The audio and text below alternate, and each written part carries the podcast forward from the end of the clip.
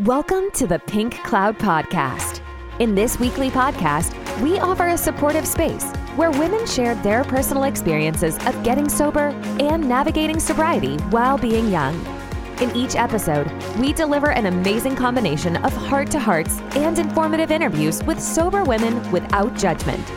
This podcast is a bout of necessity for like minded women trying to seek and maintain sobriety while achieving more in their lives. Whether it's in sobriety, relationships, career, spirituality, mental health, or health and wellness.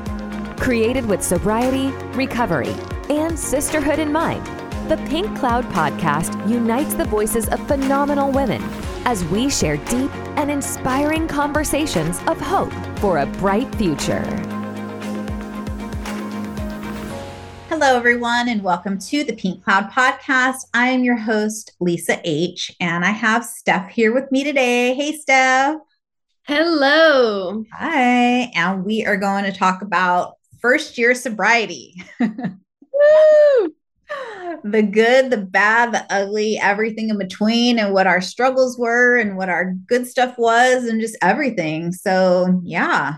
Yeah. Thank you so much for having me on it's crazy that you mentioned this being the topic because I was just talking about this with the newcomer to sobriety yeah. last night and just about all of the things, the changes, the getting your body back, getting your mind back slowly yeah. but surely, and all that stuff. And everything, right? Everything has been, you know, for most of us, everything has been chaotic for you know god knows how long. It could be you know some people's decades some it's like the last you know year five years or whatever but things have been so hectic and chaotic and then you take drinking away and then i think some people myself included have these expectations sometimes that everything is going to be perfect right away. So we stop drinking and then life is just supposed to like be perfect but it doesn't always work that way because we've been you know carrying on this destruction for however long. You know for myself i got sober young so it wasn't super long. You know i probably had like the last year or two before you know i got sober was like probably pretty excessive of destruction but you know we think sometimes that it's just going to be this easy we stop drinking and hey we want everything to get better and it takes some work right yeah, it's so funny you say that. I like totally forgot, not really, I didn't forget about the fact that 30 days in, like around my one month sober, the house I was living in, there were movers all around me packing up uh-huh. the stuff, and I was gonna be like squatting in this on the market. Okay, so to me, that's basically homeless. Yeah. okay, so here I am with a month sober, and I was homeless. Yeah all I had was my car at the time, right? I'm like, okay, I have no job because I was a bartender. So I had to let that, well, yeah. actually, they didn't want me back. So yeah. I had to let that job go, right? So now I have no job. I'm basically homeless. All I have is this like 2001 Camry that I loved. And I used to like kiss the steering wheel and be like, thank you god for this well, I, that's gratitude though right and it's a good thing that you weren't a bartender either because that's a huge trigger. I mean, you're, oh, yeah. being a bartender. Like I can't even imagine trying to do that, trying to bartend. I know people do it, but I mean, I don't know of anyone that's done it successfully. I think I know one person, but I think he relapsed. I think I know one person that did it and was like, I'm fine. And then he was like on a bender last I heard and like doing weird Facebook lives. But anyways. I've met a, I've met a few that, you know, can go anywhere and do anything and yeah. work behind the bar and not want to taste their cocktails they made. Yeah. I'm not that type of drunk though. Yeah. But yeah, no, I used to like kiss the steering wheel on my Camry and say, Thank you, God, for this car. And I would take all of the newcomers and pick up the girls and go to meetings. And then at 30 days sober, not only was I homeless and jobless, my car shit the bed.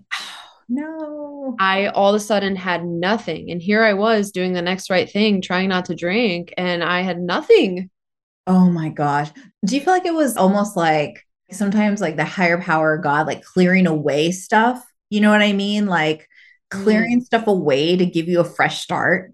Yes. Yeah. And you know, my higher power had done that for me in the past. And my mom always would say, God does for us what we cannot do for Mm-hmm. ourselves. Yep. You know, I used to like bitch and moan about I had a Jeep and that cost too much to fill and it would break down. And I used to cry about it and whine about it over and over and over and over. And then my Jeep got totaled. And my mom said, God does for us what we cannot do for ourselves.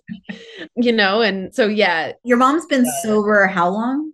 Oh, if I'm 30, she's been sober 31 years. That's amazing. I love that. Yes. I love that so much. I can't wait like when my daughter's like, my mom's been sober how many years?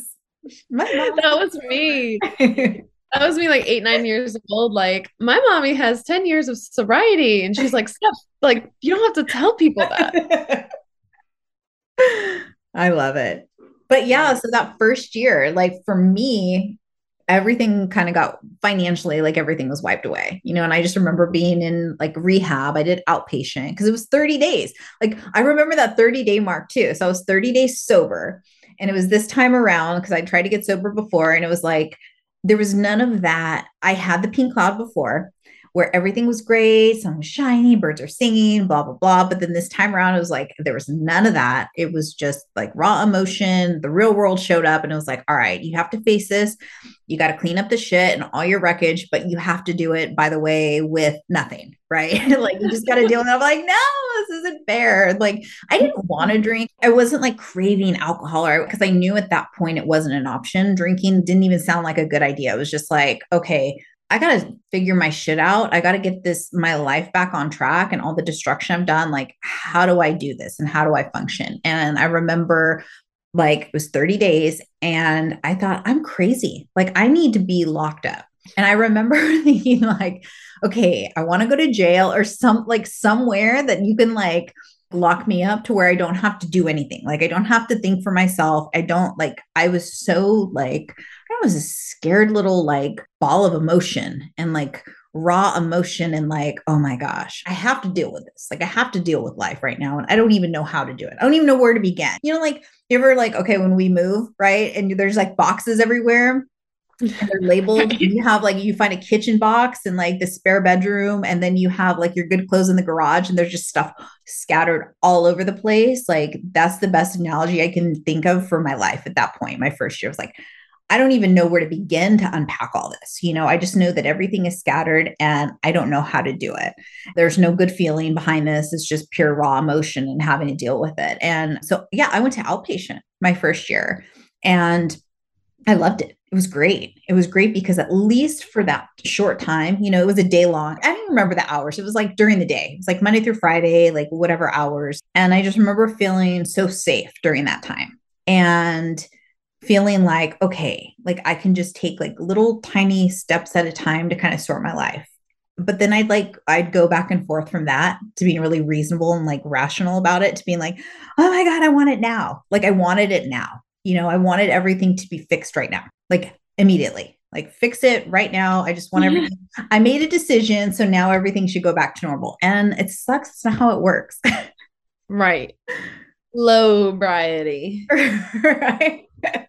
Yes. Yeah. And, you know, you were talking about like coming in and you picked outpatient. Like, I remember feeling so, I didn't even know what my life was supposed to be without drinking, without alcohol. No idea. I didn't know my ass from my elbow. I didn't know anything. Like, nothing. I didn't know how to be a woman. I didn't know how to be sober. I didn't know how to be an adult. Like, so I always recommend people new to recovery to fill all of your time with the recovery program of your choice that Yes. you spent drinking or drugging. For sure. A hundred percent. A hundred percent. Because I had idle to. time. Yeah. When you have idle time, like like I remember thinking when I got sober, holy shit, there's so much time in the day. Like, where did this time come from? Like, ti- there was never this much time. Where did this even like begin? Because I don't know. I guess time flies when you're drunk, I guess. You know, I think I would drink from like,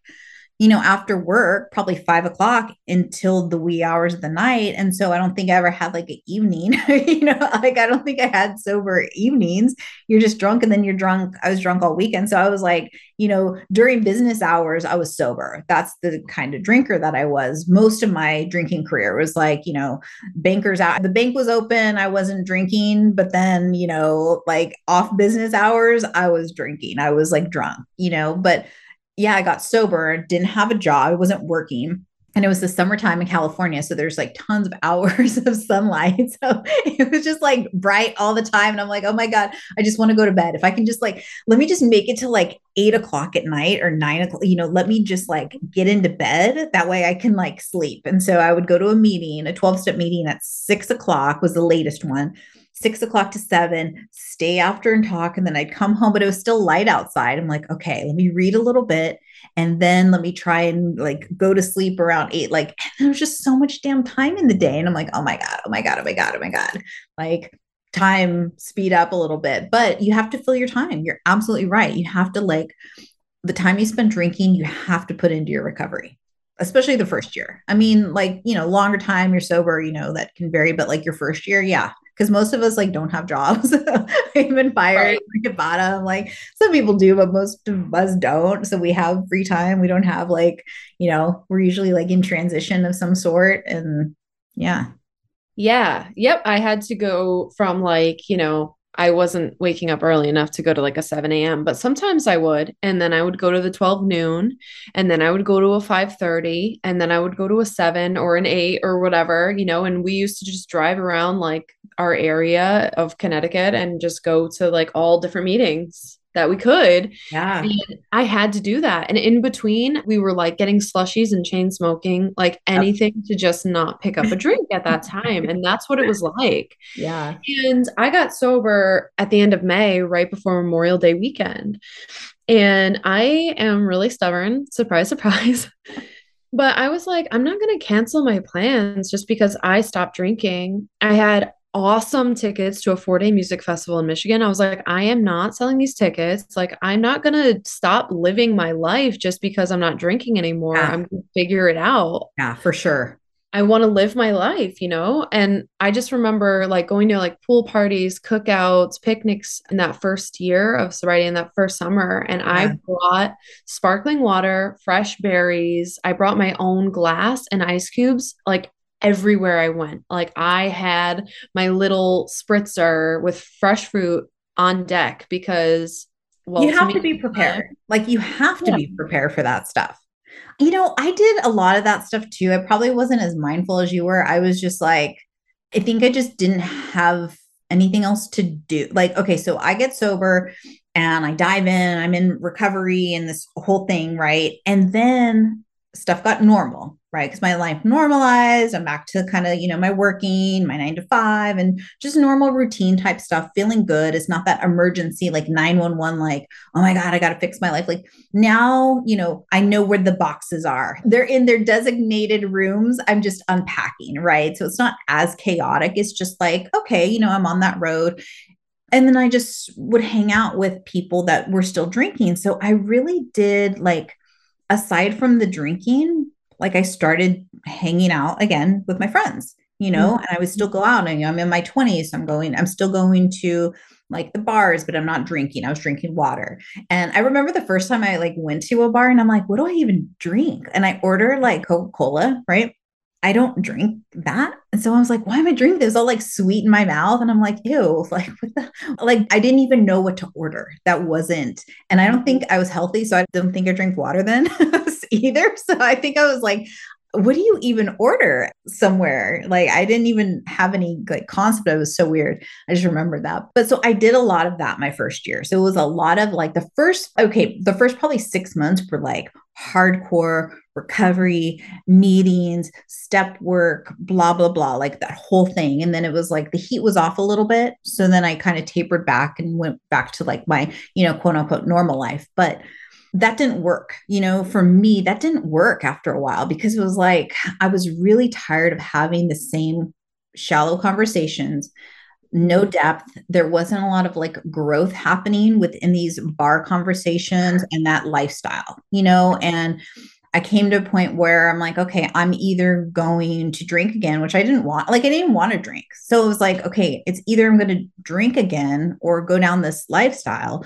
or I'm going to like really like immerse myself in recovery because it was like, I was in that weird spot. And I think because when we get sober young, it's like, okay, well, what are young people doing? Okay. You're going like people aren't married, like some people are, but like for the most part, people don't have like whole families and this and, you know, we're figuring ourselves out at that time and like, you know, partying and going to bars or restaurants or music festivals or whatever. And so, yeah, that's what everyone I knew was doing. So it was hard for me to like, you know, make that switch. But the second that I did, I swear, I started meeting all these like young, like super cool people in recovery. I'm like, wow, I didn't even know that someone had invited me to ICYPAA. And it was like the craziest thing because I was like, what the fuck is this? Who are all these like thousands of people? So I'm in San Francisco, like, oh my God, this is insane. Everyone's dancing and partying and they're all sober. Like it was the weirdest thing. So, like, it's the like I think it was the last night, and it, oh no no it was main speaker. So Saturday night. So we're in this huge auditorium. I mean huge. It's like like you just seas of people, and everyone's like repping their city with the flag. Yes. so there's like flags flying, people are running around, there's music playing. I think there's like Lil Jon playing, and we're like working and just going wild. And then all of a sudden, like someone comes on, they're like, speakers coming. I'm not even lying. I have chills right now. Everyone all of a sudden was like, shoot, shoot. Like everyone was quiet. Like it only took a couple minutes and everyone was like in their seats. I'm like, that would not happen anywhere else. You would never find that kind level of respect at all at any other event with that many event period not even young people old people you would never find that anywhere else except for in that room with those kind of people that have the level of respect i was like yep this is it is everyone's like all right speakers coming out we all were like shoop, shoop, sat down went to our seats and it was like a couple of like moments not even minutes it was like a moment and then there was silence Yes. It was amazing. But yeah, there's all these young people. So then I just, I'm like, okay, I'm going to plug in here because these people are like me because I still like to dance. I still like to do all those things, but I can do that and not have to pick up a drink. And so then I found that the more like I opened myself up to that, it was like I just kept meeting people and people and people and like minded individuals. And so we were going and doing fun things, and I didn't have to avoid drinking because we just weren't drinking. It just wasn't a part of like what we do. It wasn't even an option. It was just like, yeah, we don't drink. We're go and it's not like we're talking about recovery the whole time. We're just like like-minded people talking about life and not drinking. Yeah. I was at ICYPAA last month and they were doing the sobriety countdown. Oh, and oh, so for those of you listening that don't know what ICYPAA is, you can look it up. I C Y P A A. Look it up. If you know, you know. If not, look it up. But okay, so go ahead, Steph. Right. Yeah. This, so they were doing the sobriety countdown. They uh-huh. start at like, you know, 50 years and go all the way down to less than 24 hours because all you need is a desire to stop drinking. Wow. And I stood up because I'm in year six. I'm technically oh in year God. seven. I'm coming up on seven, but technically year six. And they were playing WAP. Uh-huh. standing on my chair, like ass like I used to on the bar, and it was awesome. And then, you know, 45 minutes later, we're all in tears because the speaker is so gripping and truthful and amazing. Yes. Yes. Yeah. So, yeah, like I said earlier, I had like tickets to that four day music festival, and I was like, I am not giving these up. I have saved for this. I'm looking forward to this. So, what I did, and I try to share this with people too, I was like obsessed with live music. Like, yeah. anywhere there was live music, I would be there. I was always dancing in a field barefoot somewhere before I got sober and after, right? Yes, so right.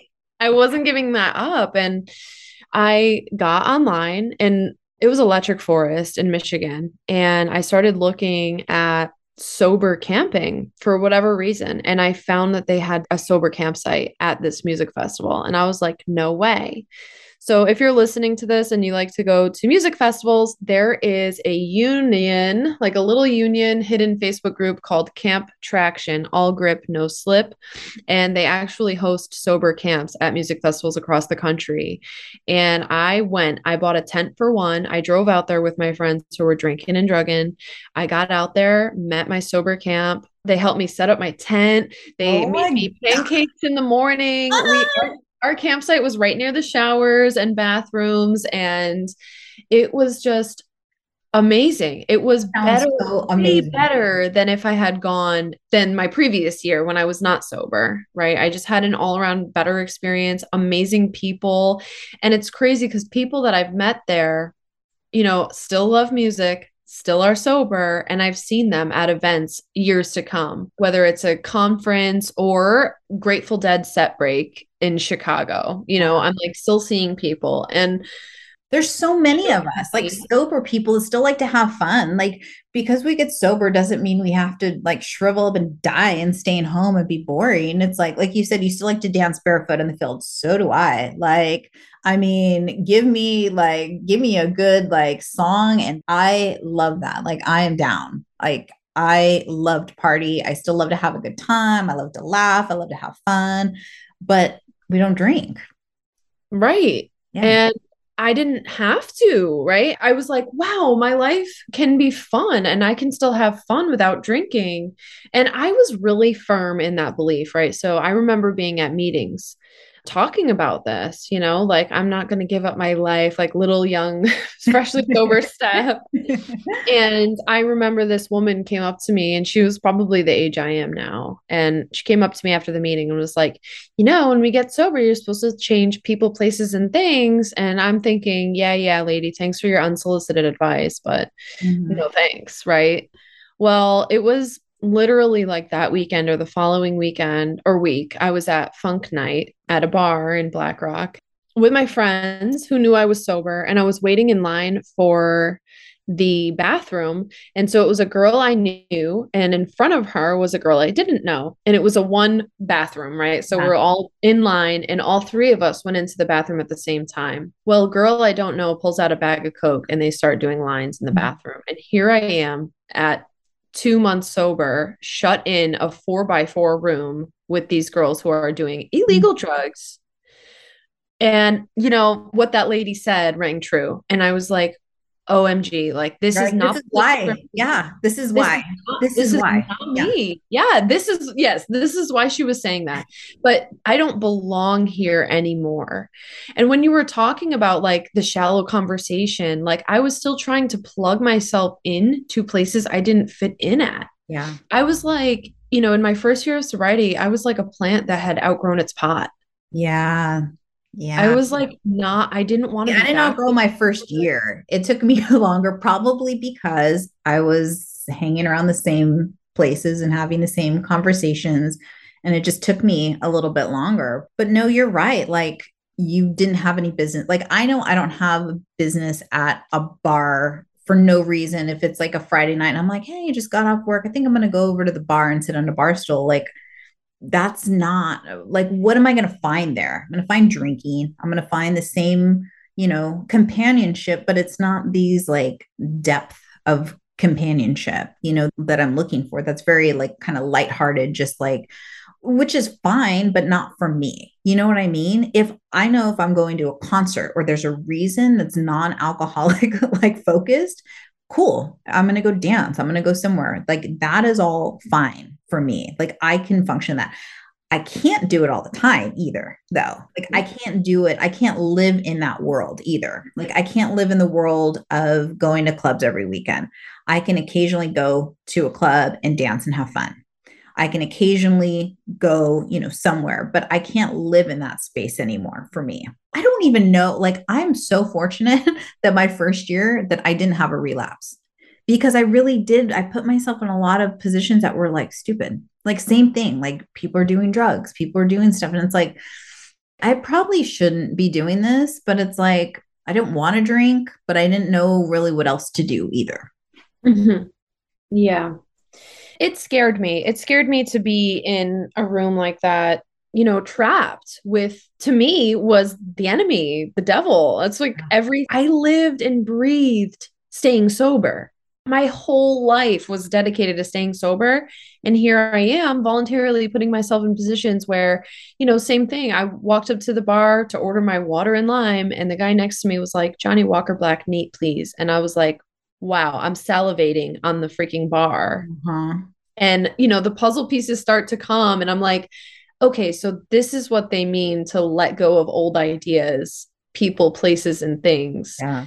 You know, like I can't be the same person if I want a different outcome. Yeah. And that's really, I think, like the whole, you know, this whole podcast, like this whole episode is like, you know, really like, okay, your first year sober, it's like, who do you want to be? You know what I mean? You can't continue, you can't make a change and be a new person if you're still holding on to the old person. Mm-hmm. You know, you can't grow if you're still hanging on to these old ideas and this old version because if that worked, then you wouldn't be here. Like, I'm sorry, if it worked, you wouldn't be in a 12 step room. You wouldn't be talking to anybody in recovery. Like, you just wouldn't drink. Like, you just wouldn't do what you're doing. You wouldn't have to go seek help somewhere for this problem like if you're listening to this if you talk to somebody if you picked up a book like any kind of recovery book you probably have a problem like you probably like normal people that don't drink or that that don't have drink problems don't think about quitting like period it's not really like an option like if someone told me okay you can never have like pickles again or you'll die or whatever i wouldn't go seek like pickle help you know what i'm saying like eat them like i love them like don't get me wrong like if fucking love pickles, right? Like I love them. Like I love me some pickles. So does my daughter. Like we just like, but you just wouldn't do it. You wouldn't have to think about like not doing something or seeking help to not do something. And so it's like your first year, like you have to let a lot of that stuff go. You have to let go of that old person that you were in those old places, people, places, things that don't serve you to in order to grow into someone new. You know, like like your recovery was like a lot different than mine. Yours is like a lot more expedited. Mine took a long time because I wasn't doing the right things. I wasn't drinking and I was like, you know, I'm real fortunate that I didn't have a relapse. My, you know, this time I did before, but like this time around I didn't. But yeah, I don't know how I didn't. I don't recommend my kind of recovery my first year. I don't recommend. like I always tell me, I was telling the sponsee like a couple weeks ago, I was like, okay, I'm telling you what not to do because I did it this way and it didn't work. And I mm-hmm. took the long road, like through the bushes and the thorns and like up the hill, right? Like I walked up the hill in like barefoot in like the worst terrain with like wolves and shit like nipping at me. And I'm, you know, in the middle of the night without a flashlight. Like that's the kind of like I did it. I trudged. I got over that hill, you know, but there's like a prairie over here with like nice grass. That's the path you can take. Like I'm like, don't do what I did. Take this road because this is a lot easier and like it works that way versus what I did.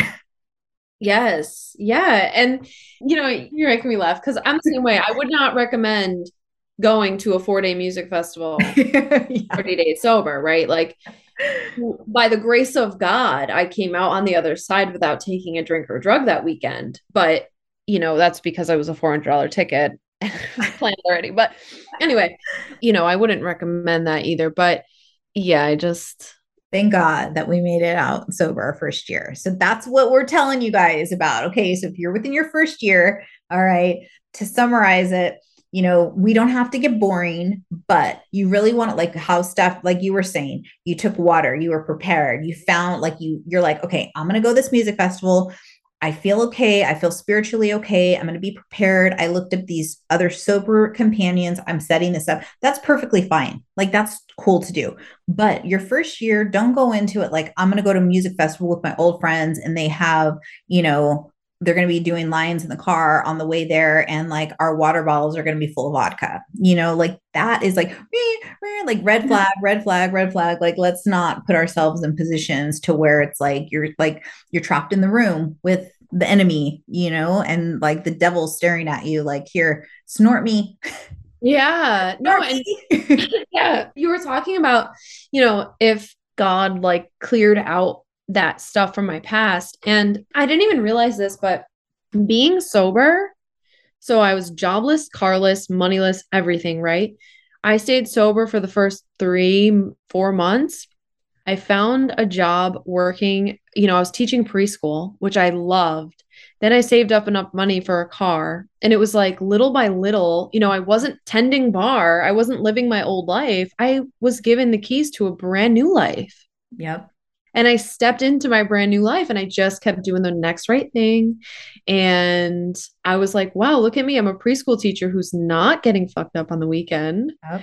I'm not going to sleep during nap time with these kids. I'm actually present. yeah.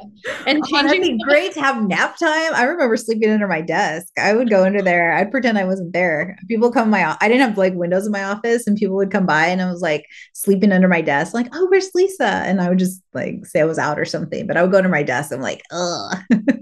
yeah. I used to be like changing the kids, like the toddlers' diapers, thinking, thank God I'm not hungover because I would projectile vomit. but